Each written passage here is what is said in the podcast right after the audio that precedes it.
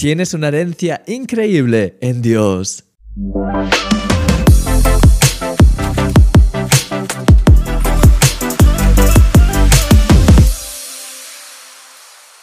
Ayer vimos que una de las primeras consecuencias de tener revelación, sabiduría y una visión espiritual clara es la esperanza. Cuando tenemos en abundancia esos elementos en nosotros, tendremos constantemente una esperanza renovada y viva en Dios. La segunda clave que viene como consecuencia de tener esos elementos en nuestra vida es que tendremos más revelación sobre las gloriosas promesas que Dios nos ha dado. Como dice el apóstol Pablo, para que sepáis cuáles son las riquezas de la gloria de su herencia en los santos. Fíjate cómo lo expresa. Tienes una herencia, algo que te pertenece en el Espíritu que Dios ha preparado para ti. Esta herencia que te pertenece está llena de la gloria de Dios y de sus riquezas, tanto en lo natural como en lo espiritual. Y esta herencia te es dada a ti porque eres parte de la familia de Dios y el resto de tus hermanos que caminan en santidad también tienen acceso a ella, al igual que tú. Lo que Pablo está diciendo es que esa revelación, sabiduría y visión nos permiten darnos cuenta de las riquezas que ya son nuestras, riquezas que muchas veces olvidamos que nos pertenecen. Cuando eres consciente de cuáles son las promesas de Dios para tu vida, puedes proclamarlas y aferrarte a ellas y puedes ver cómo se cumplen. Pero si no tienes conciencia de las cosas que Dios te ha prometido, pasarás de largo. A veces somos como esa persona que compró un billete de barco para cruzar el Atlántico a principios del siglo pasado y tras tres semanas comiendo a base de latas de pescado se dio cuenta de que las comidas estaban incluidas en su billete. Hubiese podido disfrutar todo el trayecto de buenas comidas y cenas, pero se conformó con migajas por no saberlo. Querido amigo, pídele a Dios que te ayude a entender cada vez más las cosas que Él ha preparado para ti y a la vez busca crecer de manera activa en su revelación para tu vida. Él tiene tantas cosas preparadas para ti. Eres un milagro y yo soy tu amigo, Christian Misch. Hola mi querido amigo, bienvenido a este programa de Eres un Milagro. Ya sabes, como cada día estoy aquí contigo. Eh, mi nombre es Cristian Misch, soy el autor de Milagro cada día. Puedes, si quieres, suscribirte a este canal de YouTube y si quieres también, pues puedes suscribirte al email diario de, pues, Un Milagro cada día, en el cual enviamos las, las reflexiones diarias y aparte siempre tenemos pequeños regalos, cosas que anunciamos, así que te animo a que te puedas inscribir. de todas formas, esta semana estamos hablando, pues ya sabes, acerca de esta oración que el apóstol Pablo está haciendo por la iglesia de Éfeso, pero que al final es una oración que es por todos los cristianos, en el sentido de que todos podemos beneficiarnos de esa oración con la que Pablo intercedía por la iglesia de Éfeso. Tiene puntos muy importantes, clave de hecho para nuestras vidas. Y hoy pues ya estamos en el penúltimo día de esta serie y estamos ya Ayer vimos el primer, por así decirlo, en el desenlace de esta oración, por hacer el recorrido, vemos como Pablo pide que la iglesia tenga un espíritu de sabiduría, un espíritu de revelación, que sus ojos sean abiertos para que puedan entender, para que puedan experimentar primero, que puedan darse cuenta de la esperanza gloriosa que Dios tiene para ellos. Eso es lo que veíamos ayer. Cuando tienes esa revelación te das cuenta de la esperanza que tienes en Cristo. La segunda cosa que es la que vamos a ver hoy dice, y lo voy a leer, para que sepáis cuáles son las riquezas de la gloria de su herencia en los santos, como hemos visto en el programa de Un Milagro cada día ahora. Dice, las riquezas de la gloria de su herencia en los santos. Es decir, hay una herencia que está preparada para ti y para mí para nosotros que caminamos en el Señor, que tenemos ese deseo de, de hacer su voluntad, que estamos en esa santidad de Dios, sabes que el concepto de santidad no es el de tener una aureola y estar... Uh, sino que realmente el concepto de santidad es, eh, pues, eh, cuando analizas, de hecho, el, término de ser santo implica ser apartado de todas las cosas que no son según la, voluntad de Dios. Y de hecho, pues habla acerca de, ese deseo de caminar según el corazón de Dios. Cuando hablamos de esa santidad, es ese, ah, ese, ese deseo, ese profundo sentir de querer agradar a Dios, de hacer su voluntad, de apartarnos del mal y de realmente seguir su corazón.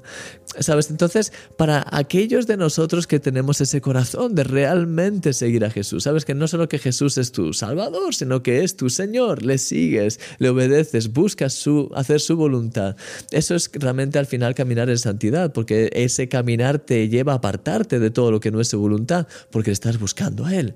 Entonces, cuando Tú y yo cuando caminamos en esa santidad tenemos una herencia, de hecho, como hijos de Dios, y esa herencia, de, hecho, precisamente el hecho de caminar en esa santidad nos permite acercarnos a esa herencia que está preparada para nosotros ya como hijos de Dios. Y sabes que esa herencia no solamente es en el cielo, cuando estemos en el cielo, pues Jesús hablaba de voy a preparar un lugar para vosotros, y sabemos que ese es eh, pues, el lugar más increíble que, que podamos imaginar, el cielo. Eh, realmente las descripciones que, que tenemos son no podemos ni siquiera eh, percibir todo lo que eso implica. Es sabemos que es un lugar increíble, que es precioso, pero eso es parte de nuestra herencia como hijos de Dios. Es lo que Él ya ha preparado para nosotros, no porque lo merezcamos, sino por pura misericordia. Esa es parte de nuestra herencia está allí, pero parte de nuestra herencia está aquí. Tenemos promesas que Dios nos ha dado, tenemos cosas que Él ha dicho que va a hacer. Y a veces, mi querido amigo, pasamos por esta vida sin realmente creer y aferrarnos y apropiarnos a esas promesas. ¿Sabes que muchas de esas promesas necesitan ser activadas por medio de la fe, necesitan ser recibidas. De hecho, por ejemplo, cuando alguien, pues, es decir, todos podríamos ser salvos y todos podríamos experimentar la bendición de tener una nueva vida, pero muchísima gente no lo hace porque no reciben a Jesús en su corazón, no dan ese paso de fe. Algunos no quieren, otros mm, pues piensan que no es necesario porque solamente con hacer, pues tener una, una vida que sea piadosa es suficiente, piensan. Pero la verdad es que todos nosotros tenemos la capacidad en un momento, por medio de la fe, acercarnos a Dios, abrir la puerta, pedirle que Él entre en nuestro corazón, que Él transforme nuestra vida. Y cuando hacemos eso, es en ese momento cuando experimentamos que Él entra. Porque como ya he dicho muchas veces, Dios no es pues Chuck Norris que viene aquí y te pega, pega la puerta de tu corazón, entra y se hace el rey. No es así. Él pues espera que seas tú el que abras porque al final nos ha dado esta vida que tenemos, nos ha dado pues al final la potestad de decidir qué queremos hacer. Entonces una vez que tú ya eres cristiano y que ya has abierto la puerta de tu corazón, luego pues como veíamos ayer puedes ir como esa persona del Titanic, digamos así, que estaba pues tres semanas comiendo de todas las cosas, ¿sabes? Ah, no sé si has escuchado esa historia o no sé si te la he contado ya, porque a veces, ¿sabes? Tengo tantas cosas, pero al final podemos ser pues así como esa persona de la historia que al final, pues nada, eh, tenía un pasaje para poder ir en, en, eh, el Titanic o uno de estos transatlánticos del principio de, siglo. Es una historia, es una parábola, digámoslo así, pero tenía un billete, entonces había comprado con todo su dinero ese billete, no le quedaba casi nada, así que entonces durante las tres semanas de la travesía había decidido, de, bueno, pues me voy a llevar unas, unas cuantas latas y voy a llevar conmigo cositas para ir comiendo poco a poco. Y así, después de ya tres cuando ya está casi llegando al final de ese viaje transatlántico, dice, bueno, pues venga, hoy ya que es el último día voy a, voy a ir al restaurante, voy a ir al restaurante y voy a, a, comer un poquito mejor, porque ya después de estar tres semanas comiendo una sardina y media al día, pues ya em, siento que me, que me falta. Entonces va para allá y pregunta, ¿cuánto cuesta el menú? Entonces el, de la entrada mira su billete y dice, ah, no cuesta nada, está incluido en su billete. y a veces, ¿sabes? Esta persona pues, durante tres semanas hubiese podido comer bien, estar tranquilo, disfrutar mejor, en lugar de estar comiendo pues, con la lata ahí una sardina y media rancia. Al final como cristianos nos pasa un poco lo mismo. Tenemos unas promesas increíbles que Dios nos da. Tenemos una serie de cosas que Él ha preparado para nosotros y no somos conscientes. No nos damos cuenta de que está incluido en el billete, de que está incluido en el pasaje. Y sencillamente pues intentamos ir tirando como podemos. Ah, ¿Sabes? Al final ah, no, no, no, nos, no, nos, apropiamos de esas promesas de, de, Dios y por tanto no, no, se activan sobre nuestra vida muchas veces. Muchas de estas promesas necesitan ser activadas. Necesitas, ser, necesitas confiar en el Señor, necesitas, necesitas proclamar su palabra en medio de, de tu situación, necesitas aferrarte a Él y por medio de la fe creer y confesar lo que está escrito para así poder ver qué ocurre. Mi querido amigo, al final vivimos en fe, por fe y para fe. Y cuando tenemos esa fe viva en nosotros es cuando podemos caminar en esas promesas de Dios. Ahí es cuando podemos ver una situación complicada que viene, pero podemos decir, en el nombre de Jesús, no, no voy a ceder a esto, no voy a, dejar que el miedo me guíe, no voy a dejar que esto pues sea al final el motor de mi vida porque he decidido seguir a Jesús y Él está conmigo y confío en sus promesas. Sé que Él está conmigo cada día hasta el fin del mundo. Sé que Él está, sé que en su nombre soy sano en el nombre de Jesús. Sé que en su nombre tengo pues provisión más de lo que necesito y Él además pues provee abundantemente. Sabes, al final mi querido amigo, en en medio de cualquier circunstancia por la que estás pasando, el hecho de poder, el, el hecho de poder experimentar tu herencia pasa por aferrarte en fe a sus promesas. Cuando te aferras a sus promesas por medio de la fe y empiezas a creer y, dejas que ese gozo del Señor te inunde aún en medio de tu situación complicada, ahí es cuando empiezas a abrir la puerta para que Dios pueda realmente actuar. Y ahí es cuando empiezas a experimentar las riquezas de tu herencia por medio de la fe. La herencia que Él ya ha preparado para ti, que Él ya ha preparado para cada uno de nosotros como hijos suyos. Esa está esperando el hecho de que tú vengas y por la fe puedas abrir la puerta para que esa herencia eh, empiece pues, a manifestarse plenamente en tu vida mi querido amigo, te quiero animar a que no sigas quizás pues con tu sardina y media rancia del Titanic.